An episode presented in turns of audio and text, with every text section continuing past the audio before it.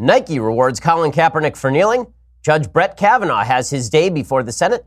And as President Trump's tweets gain volume, anti Trump commentators use John McCain's funeral to slam the president. I'm Ben Shapiro. This is The Ben Shapiro Show.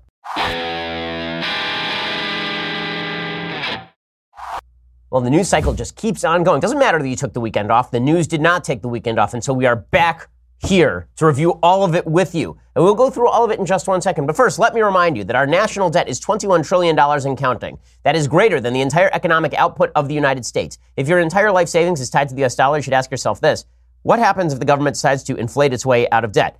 Hedge against inflation, hedge against uncertainty and instability with precious metals. Gold is indeed a safe haven against uncertainty. My savings plan is diversified and yours should be as well. The company I trust with precious metals purchases is, as you know, Birch Gold Group. And right now, Thanks to a little known IRS tax law, you can even move that IRA or eligible 401k into an IRA backed by physical gold and silver, which is perfect for some who want to protect their hard earned retirement savings from future geopolitical uncertainty. When you look back historically, what you see is when the bottom falls out of everything else, Gold tends to safeguard savings. Birch Gold Group has thousands of satisfied customers, countless five-star reviews, and A-plus rating with the Better Business Bureau. So the question you should be asking yourself is, what is your plan for diversification? You all know about Birch Gold's free information kit, but for a limited time, qualified purchases can earn up to an additional 10 grand in precious metals for free through September 30th. To find out if your purchase will qualify, Contact Birch Gold now. Go to birchgold.com slash Ben. Talk to a Birch Gold rep. Mention I sent you. Ask all your questions. And then when you have all your answers, invest with birchgold.com slash Ben. Right now, the offer runs until September 30th. Terms and limitations do apply. Ask their sales representatives for details. Alrighty. So we begin today with Nike. So actually, you know what? Let's not begin with Nike. Screw that. Let's start with the, let's start with the judicial hearing. So this morning, uh, Brett Kavanaugh, who is the, the judge who's now being appointed by President Trump, to the Supreme Court of the United States was scheduled to have his opening hearing at the Senate Judiciary Committee. Now, all of this is a giant waste of time. It's a giant waste of time and has been for 40 years because, number one, nobody actually wants the answers to their questions. Instead, we just go through this rigmarole to pretend that these judges don't already know what they are going to decide on certain cases. And then we ask them, and then they lie, and then they go on the court and they do exactly what we all thought they were going to do before, unless they're a Republican appointee, in which half the cases they do exactly the opposite of what we thought they were going to do before. In any case, Brett Kavanaugh is a textualist. He's somebody who takes the text of the Constitution seriously, and that means that the Democrats oppose him. How do we know they oppose him? Well, because they've said so. Senator Cory Booker has already come out and opposed him. Senator Kamala Harris from California, she's already come forward and opposed him. But that's not going to stop the Democrats from pretending that the real reason they don't want to give Brett Kavanaugh a vote is because they just don't have enough information on Brett Kavanaugh. Mm, so they say we need millions of pages of everything that Brett Kavanaugh has ever written in order for us to determine whether he should sit on the Supreme Court of the United States. Again, this is a stupid line considering they have already come out preemptively and said that they don't support Brett Kavanaugh for the Supreme Court of the United States. Well, once you've said that, what's the point of these hearings? Now they're doubly useless. Number one, even if we were going to pretend that they were useful, you're not really seeking answers from these prospective justices. And number two, when you've already said you're voting against the guy, are we supposed to take your protestations seriously? That if you don't get the materials, you're not going to vote in favor of Brett Kavanaugh?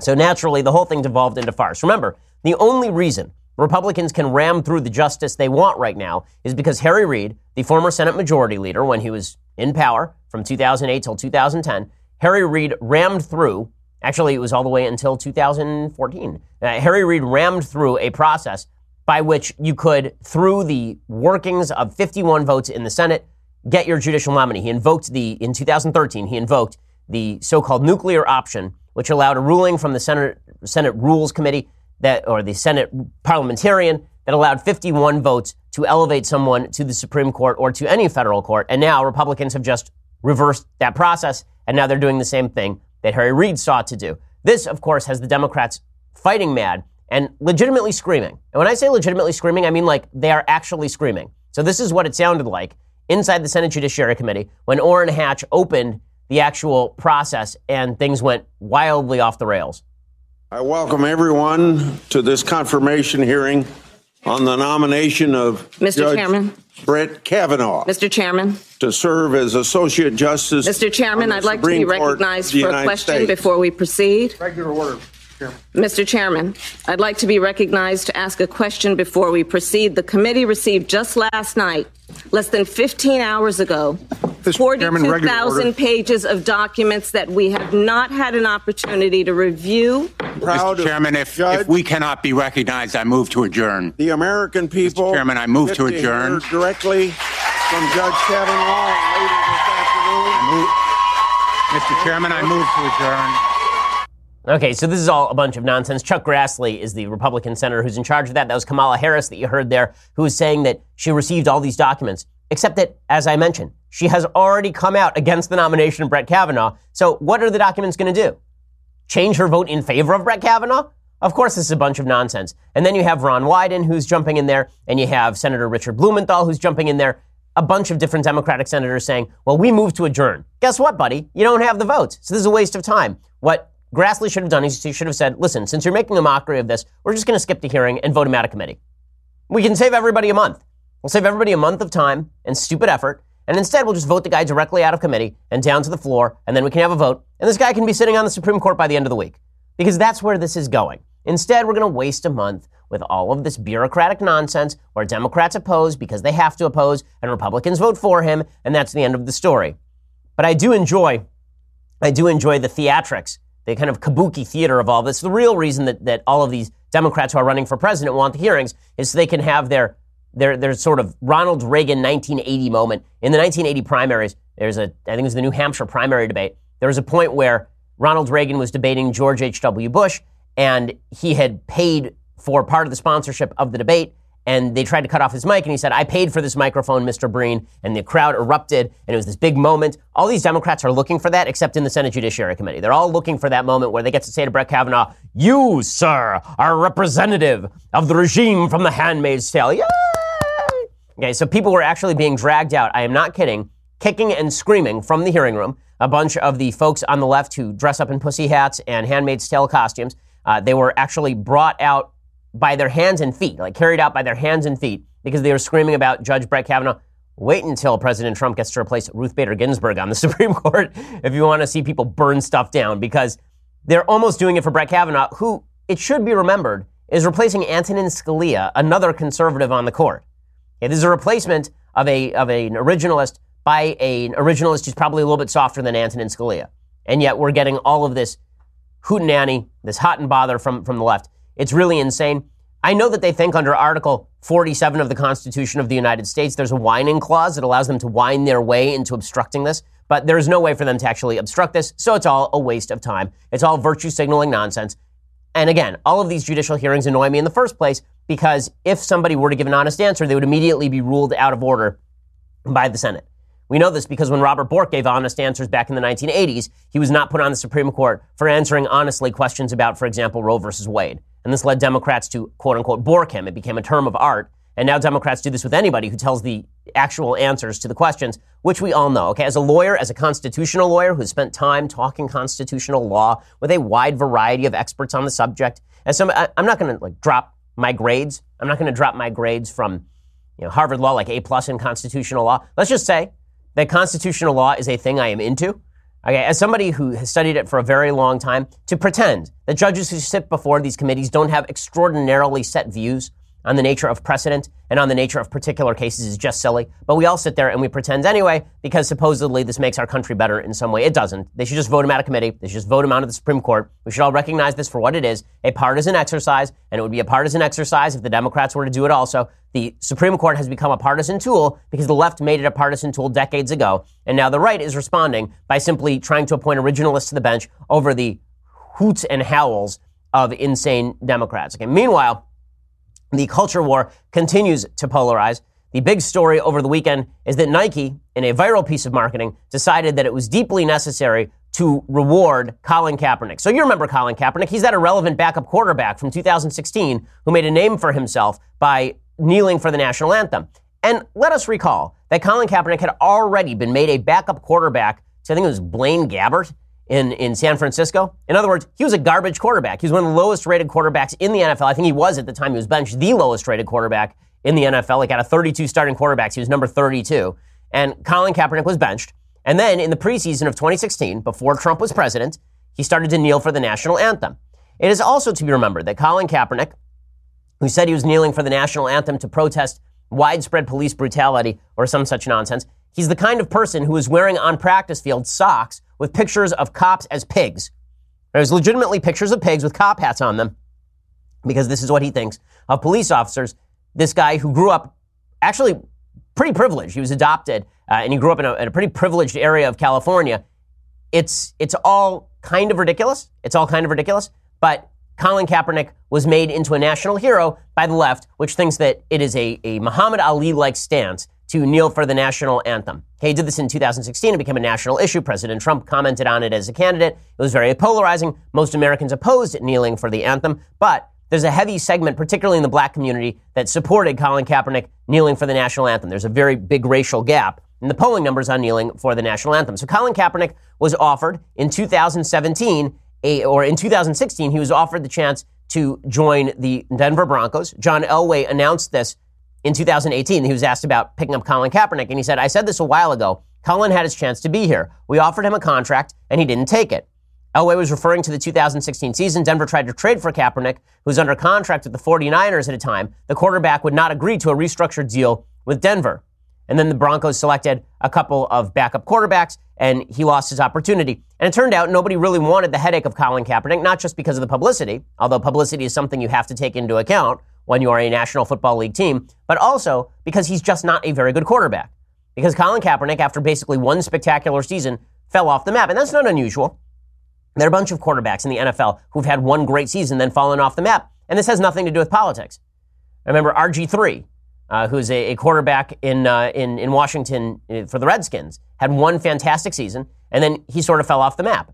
And that's not unusual. Again, once people figure out your sort of tricks as a quarterback, it's difficult to recover. And that's sort of what happened to Kaepernick overall. But Kaepernick played his way out of a starting job, and then once he was on the bench, he started kneeling for the national anthem. It is now two years later, and this conversation has not ceased since. It has continued to be a thorn in the side of the NFL ever since because the NFL didn't take strict action against it. And we'll talk about the latest iteration of this controversy in just one second. But first, let's talk about the food that you are shoveling into your face. So, Blue Apron is going to get you better food. Okay, Blue Apron is going to get you tastier food. And more importantly, Blue Apron is going to bring all the ingredients to you with the recipe and you can cook it at home with your kids. You can maybe be making gourmet dinner in as little as 20 minutes with quick and easy recipe options with insanely delicious flavors, perfectly portioned ingredients delivered directly to your door. You skip the meal planning and shopping, you get straight to cooking with Blue Apron. It really is an amazing meal delivery service, and they offer a range of recipes bursting with flavor. Whether you're looking for those quick and easy meals or a full culinary cooking experience, Blue Apron lets you choose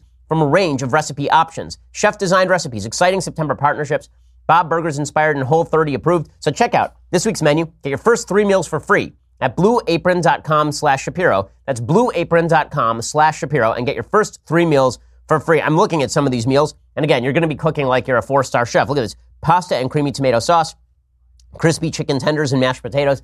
All this stuff looks gourmet. You're cooking it yourself with your family. It's just great. Blue Apron is indeed a better way to cook. Go check it out. Get three meals for free. Your first three meals free at blueapron.com slash Shapiro. So go check that out right now. So, the latest iteration of the Colin Kaepernick controversy, because it has continued all the way till now, President Trump, I said I didn't think he should get involved in this. He did as president because he likes this culture war. He thinks it's a good culture war to fight. He thinks he wins this culture war. And he's likely right. He does win this culture war, but at the cost of polarizing the debate a little bit more. When President Trump took office, some 75% of Americans thought kneeling for the national anthem was bad. Now that number is in the low 60s last time I checked. A lot of that has to do with President Trump's polarizing personality.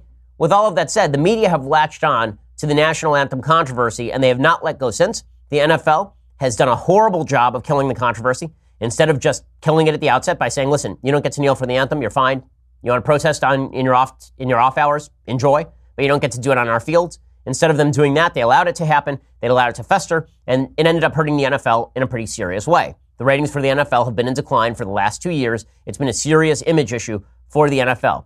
Well, now Nike is jumping into the fray. So Nike decided that they are going to do the, the, this, this huge ad campaign that is going to focus on Colin Kaepernick. He is part of the 30th anniversary of Nike's Just Do It campaign. And here is what the ad looks like. It's a picture of Colin Kaepernick, a close up of his face in black and white, and says, Believe in something, even if it means sacrificing everything. And then there's the Nike swoosh and it says, Just do it. Okay, so there's so many elements of this that are just fabulously ironic.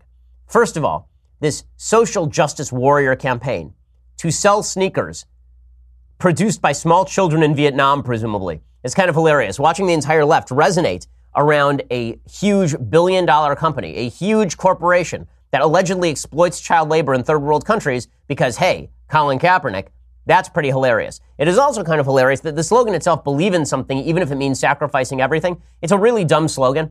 In fact, it's basically Thanos' slogan from Avengers Infinity Wars. Believe in something, even if it means sacrificing half of humanity. What you believe is actually the key issue. I mean, if we're actually going to take that slogan seriously, believe in something, even if it means sacrificing everything, it's not about believing in something. It's about what you believe in. The question is, are you believing the right things? Colin Kaepernick is not. He's never provided a shred of data to support his assertions that black people in the United States are being disproportionately shot by police because, in fact, they are not. And then we get to the actual issue of Colin Kaepernick being the face of this particular culture war. We get to the, the bottom line here. And there's a great irony to it, which I'll discuss in just a second. So Colin Kaepernick again says, believe in something, even if it means sacrificing everything over his face for the Nike Just Do It campaign. I do love the fact that when you hashtag Just Do It with all the capitals properly utilized, it looks like Just Dolt. Um, but in any case, using Colin Kaepernick, he's a poor example of this because he didn't sacrifice anything. Colin Kaepernick did not sacrifice a thing. If we're going to talk about people who sacrificed in the NFL, there are legitimate former military members in the NFL. Now, Pat Tillman died in the line of duty, work you know, as, a, as a soldier in, in Afghanistan for the NFL. Did, did Nike do a campaign around him? Of course they didn't, right? They, they just do it around, around Colin Kaepernick. And this is for capitalistic reasons. It is to make money. Nike is a corporation. They know we'll be talking about it today. They hope that by, by right wingers talking about it, they will drive more people on the left to go out and buy sneakers on the basis of we don't like President Trump. And let's be frank about this. This is an anti Trump campaign. This rally first started in the 2016 campaign. If Hillary Clinton were president right now, do you think that Nike would actually be running this ad campaign? Of course not. Of course not. Colin Kaepernick has not sacrificed anything. Not only did he not sacrifice nothing, he only started doing this when he became a useless backup quarterback for the San Francisco 49ers. And then after that, he has kept his name in the headlines. He's been on the cover of Sports Illustrated despite not playing for two years.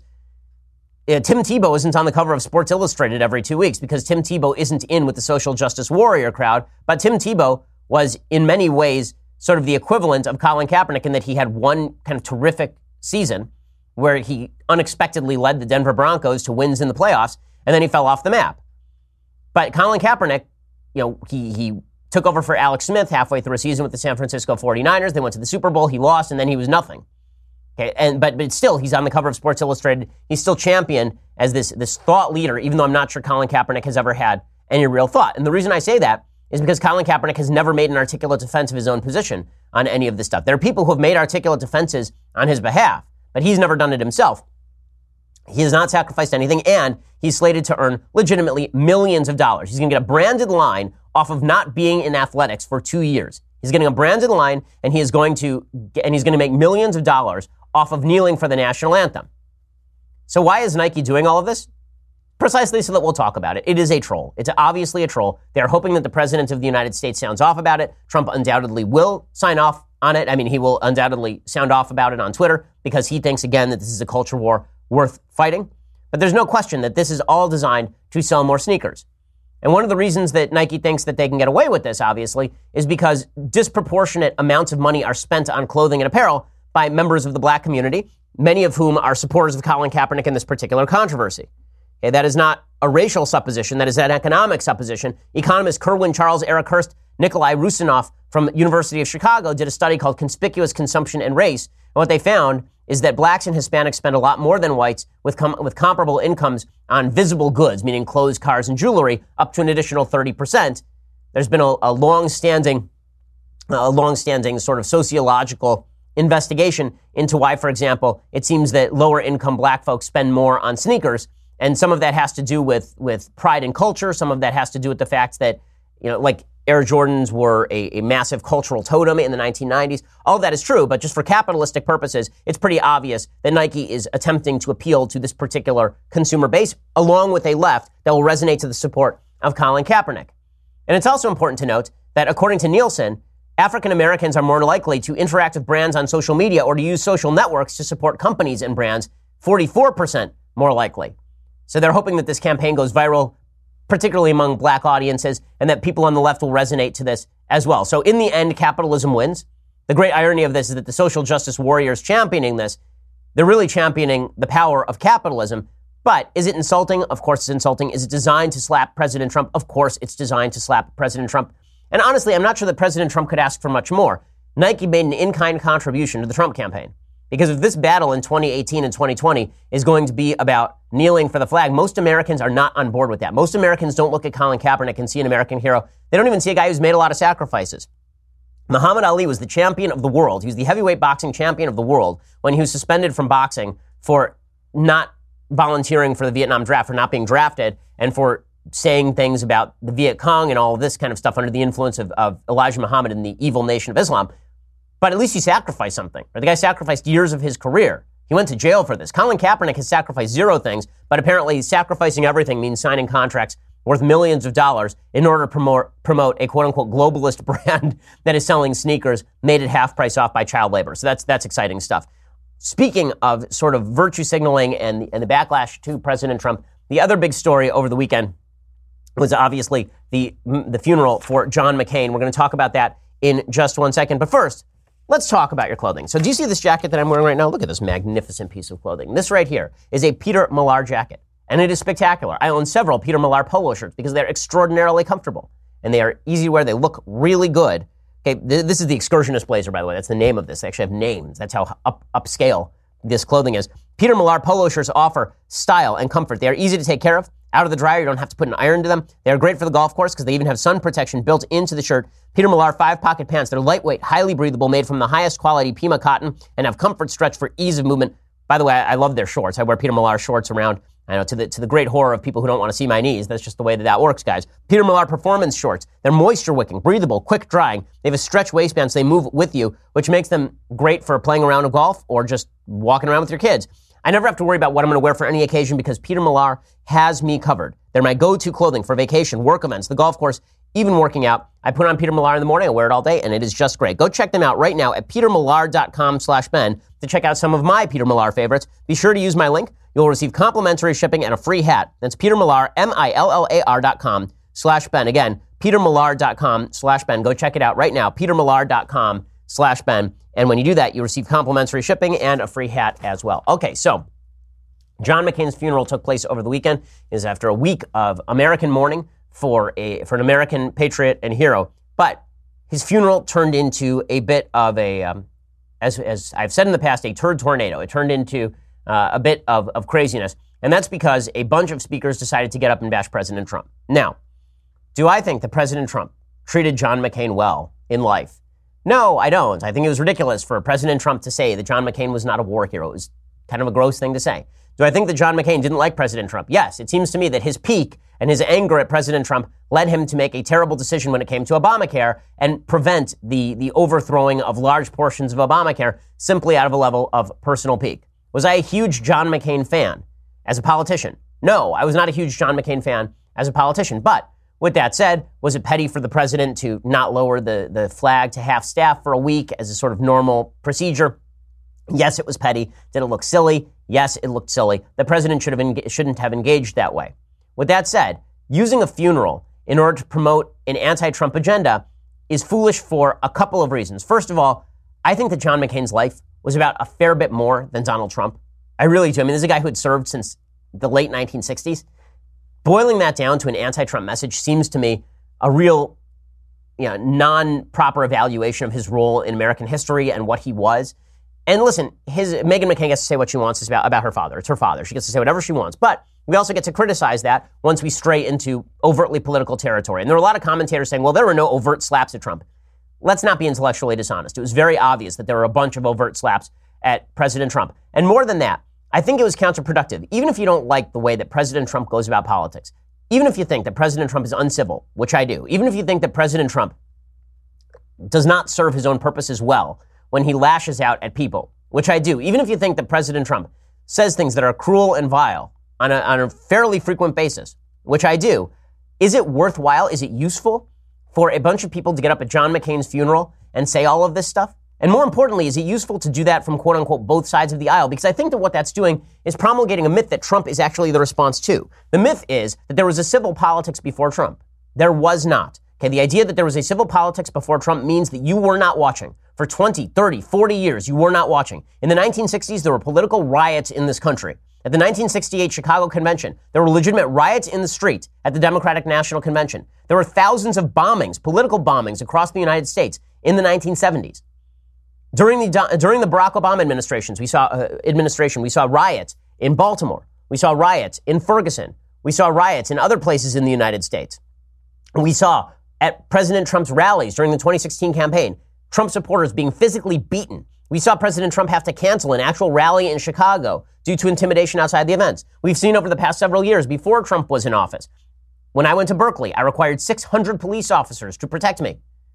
I remember there was, a, there was a near riot when I spoke at Cal State Los Angeles, and that was before Trump was president. The idea that politics was some sort of civil game where everybody got along before President Trump is nonsense. And more than that, to paper over the serious political divisions in this country with this veneer of civility, it makes it look like there's a professional political class invested in civility because they actually like each other, and Trump is the great outsider, and so we don't like Trump because he's the great outsider.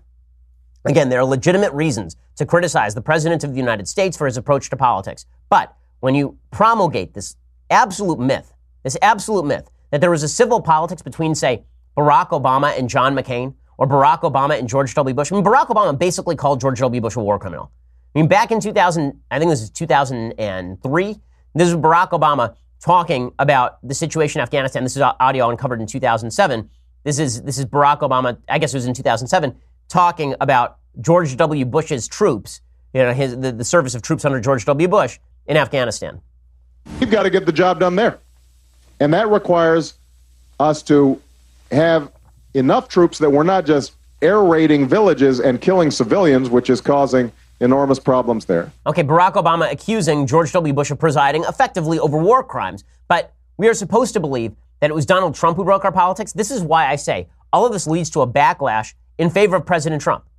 Having all of these, these mainstream political figures from both sides of the aisle kind of unite in opposition to Trump, but not on the basis of actual sins committed by President Trump, on the basis of he's just not nice enough. And look how we get along. Look how George W. Bush and Bill Clinton get along. Look how George W. Bush and Barack Obama get along. I don't like that part of politics, okay? There's this, there's this sense. In, in, I'm a sports fan. So as a sports fan, there used to be something called non-fraternization rules in sports, where it was like the New York Yankees were playing the Boston Red Sox, and you weren't allowed to go out to dinner with members of the opposing team after the game because you felt that that sort of sacrificed the competitive edge. That if you were too close with your competitors, then this sacrificed the competitive edge. And so there were all these owners who basically said you're not allowed to fraternize with members of the opposition team. And as a fan, that makes sense to me because I don't want to see my favorite player who has to face down that batter tomorrow. I don't want to know that they're best friends. It doesn't, it doesn't help because I, I want to root for my team and root against the other team. Well, in politics, that rooting actually has real stakes. I don't want George W. Bush to be best friends with Barack Obama. I don't want George W. Bush to be best friends with Bill Clinton. I want them to be civil. I want them to recognize that they shouldn't be demagoguing issues. That's where you can criticize President Trump. But when you act like you're best friends and you're buddy buddy and we're all part of this big group who loves each other, and then there's that, ugh, that Trump guy, all that ends up doing is driving people into President Trump. I mean, ironically, it helps President Trump. Because even people like me look at this and they go, I'm sorry, but if politics is how nice George W. Bush is to Michelle Obama by handing her candy, I'm not all that interested. Because the, the things they do have real stakes. The, the politics that they embrace have actual stakes. And again, I'm somebody who is warm toward the argument that President Trump has not been good for American politics in a wide variety of ways.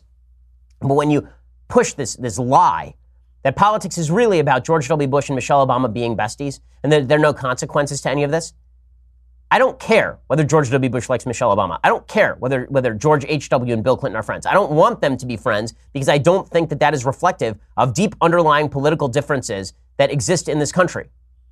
I, th- I want them to be battling tooth and nail. If they can be friends and battle tooth and nail, that's one thing. But I don't think that they were battling tooth and nail. I think that there, there's a feeling in this country that the elites in both parties are actually backpatting each other and are, are too friendly for the good of the country. That what we actually need in some ways is more political conflict. That doesn't mean more incivility.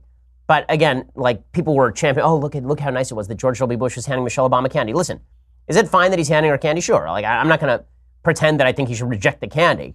I don't think that he shouldn't hand Michelle Obama candy. But by the same token, people celebrating this as, oh, well, isn't this what American politics is really about? George W. Bush handing Michelle Obama candy? No, it seems to me what American politics is really about is Barack Obama slandering George W. Bush as a war criminal for eight years and then running on the back of that to become president of the United States and, pro- and push policies, actively create policies that are targeted at people like me. Right? That, like, and I, when I say people like me, I mean particularly religious conservatives. That's the part I care about. I don't care about them handing candy to each other. People feel there's a veneer to politics that is a lie, and this this all was part of the veneer of politics that was a lie. In a second, I'm going to show you the clips of these various speakers who are engaging. I'm going to show you why people think this is a lie. Uh, but first, let's talk about your life insurance. So, if you do not have life insurance, it's because you're adult. You need life insurance. Okay, the reality is you're going to die at some point. When you do, you want to make sure that your family is taken care of.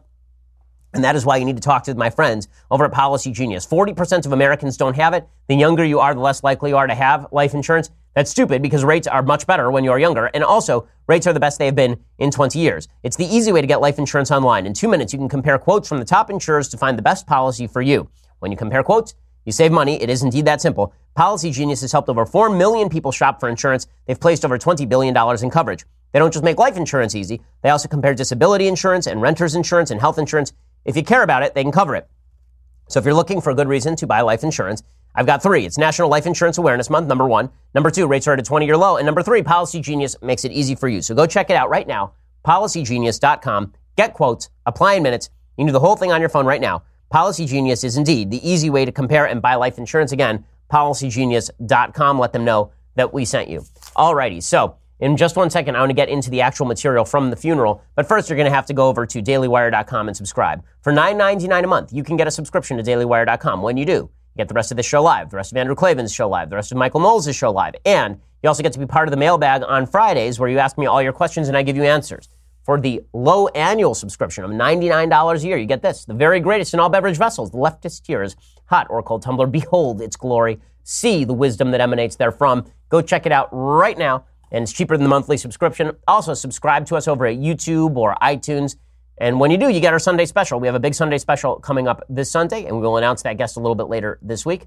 Go check us out. We are the largest, fastest growing conservative podcast in the nation. So here are the clips of the various people at McCain's funeral bashing President Trump. You're going to see George W. Bush, Barack Obama, and Meghan McCain go after President Trump. Again, everybody has the free the right to say what they want about President Trump.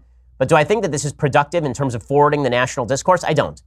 I actually don't. I think this is counterproductive. I think that it leads people to believe that there is this sort of near conspiracy of silence on the part of the elites in our country who fraternize behind the scenes and then expect us to take seriously their conflicts on the actual field of play. So here, here are some of these clips. The America of John McCain is generous and welcoming and bold. She is resourceful and confident and secure. She meets her responsibilities. She speaks quietly because she is strong. America does not boast because she has no need to. The America of John McCain has no need to be made great again because America was always great. Okay, so that, that that's sort of you know, sloganeering about the America of John McCain was, was always great. Obviously, it's a direct slap at President Trump. Again, I, I know Meghan McCain. I think that Meghan McCain says a lot of smart and good things. I, I think that this was a, a, I think it was a politically inept move. I think it was a politically inept move, and she gets to say what she wants. Her dad's the one who's in the coffin. Um, but still, so uh, I have to anal- analyze this politically. Do I think it was effective or not in making the country a better place? Bring her, bring the country around to John McCain's brand of politics? I, I don't think so. Here's George W. Bush doing some of the same. He respected the dignity inherent in every life, a dignity that does not stop at borders and cannot be erased by dictators.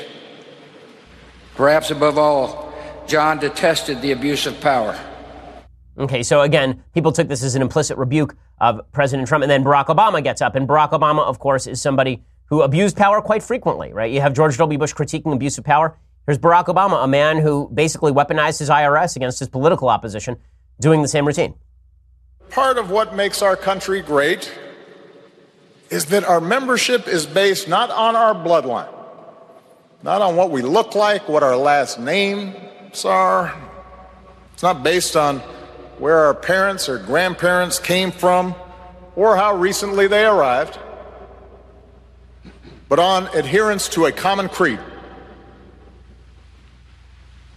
that all of us are created equal.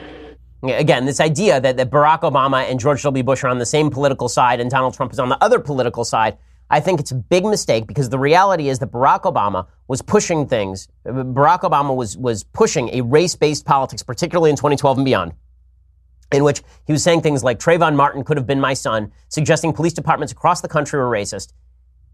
Here is why people aren't taking this seriously. Here's why people look at this and they get a little on the right and they feel uncomfortable. And again, this is coming from somebody who blasted President Trump last week over his mistreatment of John McCain. I mean, I blasted him last week, if you recall back that far. I still think this was not only inappropriate, I think it was politically dishonest because when you move over to how the left side of the aisle treats people, the left side does not treat people with civility. The left side treated John McCain like trash while he was alive until he turned toward their side, at which point he became a hero. That's how the left always treats people. How do I know this? Because while they're calling for civility, civility, and while people like George W. Bush are are calling for civility and saying we ought to treat with the other side, and not just calling for civility, but calling for compromise and moderation. Here's what is actually happening in sort of leftist halls. All we have to do is, is skip over to the Aretha Franklin funeral, which also happened over the weekend, where Al Sharpton, an actual open anti Semite, was speaking and ripping into President Trump, with Bill Clinton sitting right there in the audience. You know, the other Sunday on my show, I misspelled respect. And a lot of y'all, a lot of y'all corrected me. Now I want y'all to help me correct President Trump to teach him what it means. Okay, and there's everybody cheering, and President Clinton is sitting right there. Here's a picture of President Clinton on stage with three uh, great racists. Here's President Clinton standing next to Jesse Jackson, who called New York Town, Al Sharpton, who talked about diamond merchants in Crown Heights and led to the, and his language helped incite a riot, and Louis Farrakhan, who has called the Jews devils and white people devils. And there's Bill Clinton standing there grinning alongside them. So you're telling me that our politics is about Bill Clinton being friends with George H.W. Bush, but in his off hours, Bill Clinton gets to hang out with people who are essentially the equivalent of David Duke. Louis Farrakhan is the equivalent of David Duke. And there's Bill Clinton standing on stage with him, hanging out with him. They're best friends. Everything's great. And then we're going to get lectures about civility this is how you got Trump because there's a hypocritical sense that all of these elites are happy to backslap each other and go to the same clubs and smoke cigars with one another. And then they pretend for the cameras. They play this kabuki theater. Again, everything's about kabuki theater. They're out there playing this game where they pretend to dislike each other and oppose each other on politics. Now, I, I think you can oppose each other on politics and still be civil to one another. I think that you can rip the president of the United States when he's being not only uncivil, but vile in particular cases. I've done it myself many times. Do I think that using a funeral as the opportunity to show bipartisan support for the for the anti-Trump tactics is that is that a worthwhile thing? No, I think it strikes people. It strikes a false note. It strikes a false note for people. It makes people think it's Trump versus the establishment, which again is the battle Trump actually wants. Right? The battle Trump wants is Trump versus the establishment, because people don't actually like the establishment very much. It's that feeling of buddy buddy chummery. That there's a difference between being civil and being best friends. There's a difference between being civil and pretending that the other guy's political point of view is in some way the same as mine. And that's what was happening there, right? George, George W. Bush and Barack Obama were speaking of a common American vision that they do not share. Barack Obama's vision of the United States and George W. Bush's vision of the United States are not the same. And there are a lot of folks who are going to perceive that if George W. Bush's vision of the United States and Barack Obama's vision of the United States are more closely tied together than Donald Trump's and George W. Bush's, and yet for some odd reason, Donald Trump is implementing conservative policies in the same way Bush would have done, then something has gone wrong. And the real gap here is a cultural gap, not really a political gap at all. Okay, meanwhile, I do have to show you this. This is from Aretha Franklin's funeral. The same p- group of people who are ripping into Donald Trump for being you know, uncivil and awful and terrible and, and garbagey with regard to women, again, some of which I think is justified. These are the same people who are hanging out with, with Bill frickin' Clinton. You got, you George H.W. Bush, who plays buddy buddy with Bill Clinton. Here's Bill Clinton at Aretha Franklin's funeral checking out uh, Ariana Grande's butt. Ariana Grande, first of all, looks like she's 16 years old, and there's Bill Clinton, who looks like the, the old child molester from Family Guy, just sitting behind Ariana Grande, and legitimately can see him stare her up and down. And that's the kind of class that our politics is supposed to stand for. Now, Bill Clinton, he understands the American vision, but Donald Trump doesn't understand the American vision. What, what a bunch of absolute horse crap. So much of Trump's power, so much of his persona is driven by the fact that it feels like he is ripping away curtains, that there's a veil of, of pretend that he just tears apart. And contributing to this veil of pretend is not useful.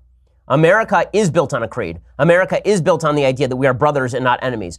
All of that is true. And when President Trump does things that are terrible, we ought to comment on it. But to pretend that there are not serious differences between left and right in the country, that the real differences are between the civil and the uncivil, is, I think, ignorant of, of the reality of the situation. Now, speaking of areas where the president deserves criticism, the president over the weekend decided to take to Twitter, as he is fond of doing, and he tweeted out a bunch of cryptic and bizarre things. So he tweeted out two long running Obama era investigations of two very popular Republican congressmen were brought to a well publicized charge just ahead of the midterms by the Jeff Sessions Justice Department. Two easy wins now in doubt because there is not enough time. Good job, Jeff. The Democrats, none of whom voted for Jeff Sessions, must love him now. Same thing with lying James Comey. The Dems all hated him, wanted him out until he was disgusting. Until I fired him. All caps. Immediately he became a wonderful man, a saint-like figure, in fact. Really sick. Okay, so the part of this that's troubling is not all the stuff about James Comey, which is just dumb. The part that, that's really troubling is in the first tweet here, when he says that Jeff Sessions and the DOJ should not prosecute actual corruption in government because it might endanger congressional seats. You're not supposed to say that part out loud, Mr. President. When you suggest that the rule of law comes secondary to the political victory of your own party, it's not a good thing. That is a bad thing. And it was a bad thing when Obama was doing it, and it's a bad thing when President Trump is doing it. It's a bad thing when the Attorney General is the president's wingman and ignoring crime, and the president is using executive privilege to shield particular figures, which is what Barack Obama did. And it's a bad thing when the President of the United States is bizarrely going on Twitter to rip the Attorney General who works for him for prosecuting actual crime in Congress. So there was that. And then the President also decided to tweet out about the FBI that according to the failing New York Times, the FBI started a major effort to flip Putin loyalists in 2014 to 2016. It wasn't about Trump. He wasn't even close to a candidate yet. Rigged witch hunt. I'm so confused by this tweet I can't even express. Is he ripping the FBI for trying to go after Putin loyalists before he was even running for office? Is that the point he's making here?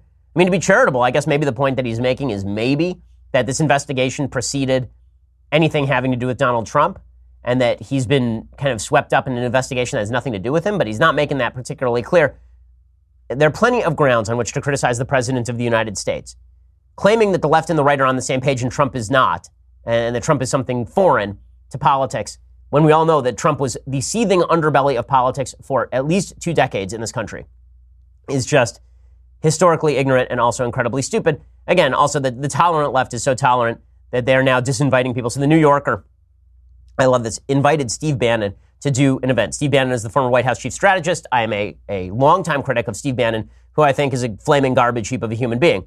The New Yorker shouldn't have invited him. He's been irrelevant to politics since President Trump fired him and labeled him Sloppy Steve. But they invited him, and then a bunch of lefties dropped out, and then they decided, okay, well, we'll, we'll disinvite him.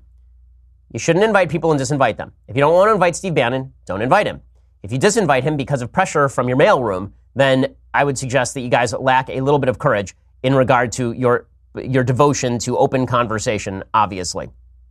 Okay, time for some things I like and then some things that I hate. So, things I like today. Uh, last night I had the opportunity to go see Operation Finale with uh, Oscar Isaac and and um, Ben Kingsley. Ben Kingsley is one of the best living actors. Ben Kingsley is just tremendous in everything, and he is predictably excellent in this. He plays Adolf Eichmann, the Nazi kind of mastermind of, of logistics during the Holocaust.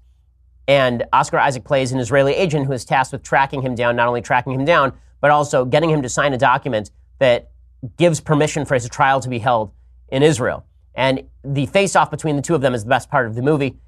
The movie is effective. It's very effective.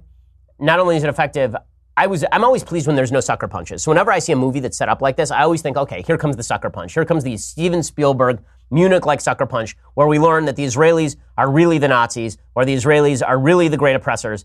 In Munich, that's what Spielberg did. He, he had terror, there were Palestinian terrorists who murdered Israeli athletes at the Olympics, and somehow Steven Spielberg drew a moral equivalence between those people and Israeli agents tracking them down, which is an amazing, amazing feat of, of sort of intellectual gymnastics and moral gymnastics. In this particular movie, however, there are no sucker punches.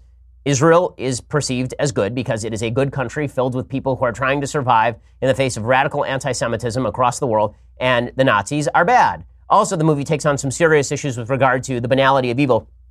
So, Hannah Arendt, a very, very famous writer with, I, I would have to say, far left leanings on politics, she wrote an entire book called Eichmann in Jerusalem about Eichmann's trial because Eichmann was, in fact, brought back to Israel for trial. He was put inside a glass booth, actually, to prevent him from being assassinated, and he and he was then hanged. Hannah Arendt did an entire book on him, and basically she made the claim that Eichmann was just an effect of the banality of evil. It's a phrase she used, the banality of evil. Now, I have some fondness toward the idea that human beings are programmed to look the other way when their in-group is threatened. When your in-group is threatened, that you tend to go along with evil. But for you to be an architect of evil, I think requires a little bit more. It seems that later research has sort of shown Hannah Arendt's banality of evil point as applied to Adolf Eichmann to be kind of ridiculous. That Adolf Eichmann was in fact a rabid anti-Semite uh, who hated Jews and was willing to use any method at his disposal to kill them in large numbers. Uh, but the movie really does cope with, with some of those issues. Here is a little bit of the preview for Operation Finale. You have no interest in what I have to say. Unless it confirms what you think you already know. My job was simple save the country I love from being destroyed. Is your job any different? So the movie is quite good. Um, again, it's it's. I think it doesn't sucker punch anybody. It does demonstrate the one one thing that is shocking is the virulence of anti-Semitism uh, under the Perón regime in in Argentina. You have a, you have a bunch of people on the left who somehow still have fondness for the Peronists in, in Argentina, which is kind of shocking. But the uh, the Perón regime was indeed an evil regime, uh, and they shielded a crapload of Nazis who were attempting to escape justice after World War II. Go check it out. Operation Finale. It's in theaters right now. It is well worth the watch. It's it's definitely disturbing, but it should be disturbing. It's a movie about the Holocaust and the aftermath of the Holocaust. So go check it out right now. Operation Finale. Okay. Other things that I like. So speaking of American flag controversies, last week we talked at length about this new movie First Man from Damien Chazelle. Uh, honestly, I'm very sad that Damien Chazelle is being hit with controversy because I think he's one of the best directors working today. I think La La Land, for its flaws, is a very good movie, and I think The Whiplash is a terrific movie, one of the best movies of the last 10 years. Well, his new movie, First Man, about Neil Armstrong, doesn't contain Americans planting the flag on the moon. We all, we all know why. It's because he's afraid that it's going to kill the box office in China. But Ryan Gosling went out there and suggested that it was because it was an international achievement, a world achievement to put a man on the moon, not an American achievement, which of course is a bunch of nonsense. Buzz Aldrin, who was part of the Apollo 11 mission, he also tweeted out a picture of them putting up the flag on the moon. And then he tweeted out hashtag proud to be an American, hashtag freedom, hashtag honor, hashtag one nation, hashtag July 1969, hashtag Apollo 11, hashtag road to Apollo 50. Like, yes. Okay, yes. This is not a difficult one.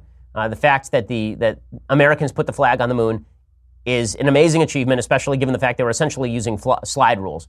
Uh, it's, it's, it's an amazing thing, and it is an American achievement because America has been the world power and the, the single dominant hegemony over the globe for uh, ever since World War II and probably before World War II, although we really only began to take more of an active role in world affairs during and after World War II. Okay, time for a couple of things that I hate. So you've heard all this stuff about how the Swedish healthcare system is just the best healthcare system, how nationalized healthcare systems, they have no cost. Everything is fantastic in nationalized healthcare systems. Well, Sweden is not a hugely populous country. Uh, it is a country where people are taxed at more than half their income. The total population of Sweden is about 9.9 million, which is about the size of Los Angeles County. But we are told that if we just applied Swedish solutions to our healthcare, everything would be all better. There's an article in Agence France Presse today uh, all about the Swedish healthcare system, and here is what they find. Swedes are frustrated over their universal healthcare, one of the main pillars of their cherished welfare state, with long queues due to a shortage of nurses and available doctors in some areas. No, you mean a non market based system generates shortages? I can't believe it. Just like in every other product in human history, when you have a non market based system, then price and supply do not match? I can't. No, demand and supply curves actually. What? What? I thought if you declared something a right, then the laws of supply and demand no longer apply. If you're stupid, so Swedes, who on average pay more than half of their income in tax, see access to healthcare as the most important issue in the September 9th general election poll. Prime Minister Stefan Löfven's Social Democrats, the largest party, are on course for a record low score. They're instead losing to the far right Sweden Democrats, who I believe started off with actual, actual neo Nazi roots, if I'm not mistaken. Uh, so the, the far right is gaining because Sweden has not taken immigration seriously and because all of the social welfare promises of the Swedish state uh, are experiencing some difficulty. The, the 2016 nationwide median wait for prostate cancer was 120 days, but 271 days in the northern county of Västerbotten, official figures show. Swedes complain about not being able to see their own regular general practitioner, as a growing number of doctors and nurses are temporary hires employed by staffing companies. Some 80% of the healthcare sector is in need of nurses, according to official data, which means that's underestimating. Online services where patients see a doctor via webcam have mushroomed as well. So everything is going spectacularly. And what are the so what are the social democrats vowing? They're vowing to spend 3 billion kroner to hire more healthcare staff if reelected. So they're going to spend their way out of the crisis. We'll see if that works. Eventually, the bill comes due for all of this. So it is worth noting this whenever you hear about the wonders and glories of nationalized healthcare systems. Again, this is not a defense of the American healthcare system, which is almost the worst of both worlds heavily regulated and then free market with massive subsidies. And the, it's, it's, the American healthcare system is a mess, but the solution is not a nationalized healthcare system, at least not in the way the Swedes do it. Okay, so meanwhile, Pope Francis on Monday said silence and prayer were the answer to those seeking scandal and division amid a barrage of attacks from ultra conservative Catholics. First of all, I love how Yahoo News and the AFP call it attacks from ultra conservative Catholics, as opposed to, you know, Catholics who don't like seeing little boys molested by priests. Now they're ultra conservative. So back in 2003, when it was the Spotlight scandal, then it was every good hearted person wanting to stop the abuse of children. Now it's ultra conservative Catholics. I can't believe the press is taking this line, but this is how much they love their leftist Pope Francis. The Pope has so far refused to respond to allegations made last month that he for years covered up sexual abuse allegations against a prominent U.S. cardinal. Francis said at a prayer service at St. Mar- at St. Martha's, with people who lack goodwill, with people who seek only scandal, who seek only division, who seek only destruction, even within the family, there is nothing but silence and prayer. Or theoretically, you could fire everybody who is abusing a child, turn them over to civil authorities, and have them prosecuted. Or theoretically, you could reveal all of your records to the general public so we know who exactly was covering up what or I guess you could stay silent and pretend it's not a big deal when little boys get raped. I guess you could do that. And honest to God, it's just, it's astonishing. It's astonishing to watch the press cover for Pope Francis. If Benedict had done the same thing, if John Paul II had done the same thing, and this sort of scandal had broken, the press would be ripping them up and down endlessly, ceaselessly, with no break. It is Pope Francis who is a leftist on a bunch of issues from economics to the environment, and therefore he will be defended with the hardest core defense possible by the left wing media whenever they say that they actually care about children, you should remember this particular thing because it's pretty, pretty astonishing. Okay, so we'll be back here tomorrow with all of the latest. Welcome back to the Work Week, gang. I'm Ben Shapiro. This is the Ben Shapiro Show. The Ben Shapiro Show is produced by Senya Villarreal, executive producer Jeremy Boring, senior producer Jonathan Hay. Our supervising producer is Mathis Glover, and our technical producer is Austin Stevens. Edited by Alex Zingaro. Audio is mixed by Mike Coromina. Hair and makeup is by Jesua Olvera. The Ben Shapiro Show is a Daily Wire Forward Publishing production. Copyright Forward Publishing 2018. We'll get to more on this in just one second first. Pure Talk believes in American values, and that free should mean, you know, like free. So when you switch to Pure Talk today, you'll get a free Samsung 5G smartphone. There's no foreign line requirement, no activation fee, just a free Samsung that's built to last with a rugged screen, quick charging battery, and top tier data security. Qualifying plans start at just 35 bucks a month for unlimited talk, text, 15 gigs of data, and a mobile hotspot. Pure Talk gives you phenomenal coverage on America's most dependable 5G network. It's the same coverage you know and love, but for half the price of the other guys. The average family saves almost $1,000 a year. So, I challenge you to choose a company that actually doesn't hate your guts and shares your values. Let Pure Talk's expert U.S. customer service team help you make the switch today. Go to puretalk.com slash Shapiro to claim your eligibility for your free brand new Samsung 5G smartphone and start saving on wireless today. Again, go to puretalk.com slash Shapiro to switch to my cell phone company. I've been using them for years. They're fantastic. You'll love them as well. Go to puretalk.com slash Shapiro and claim your eligibility on that free brand new Samsung 5G smartphone. Start saving.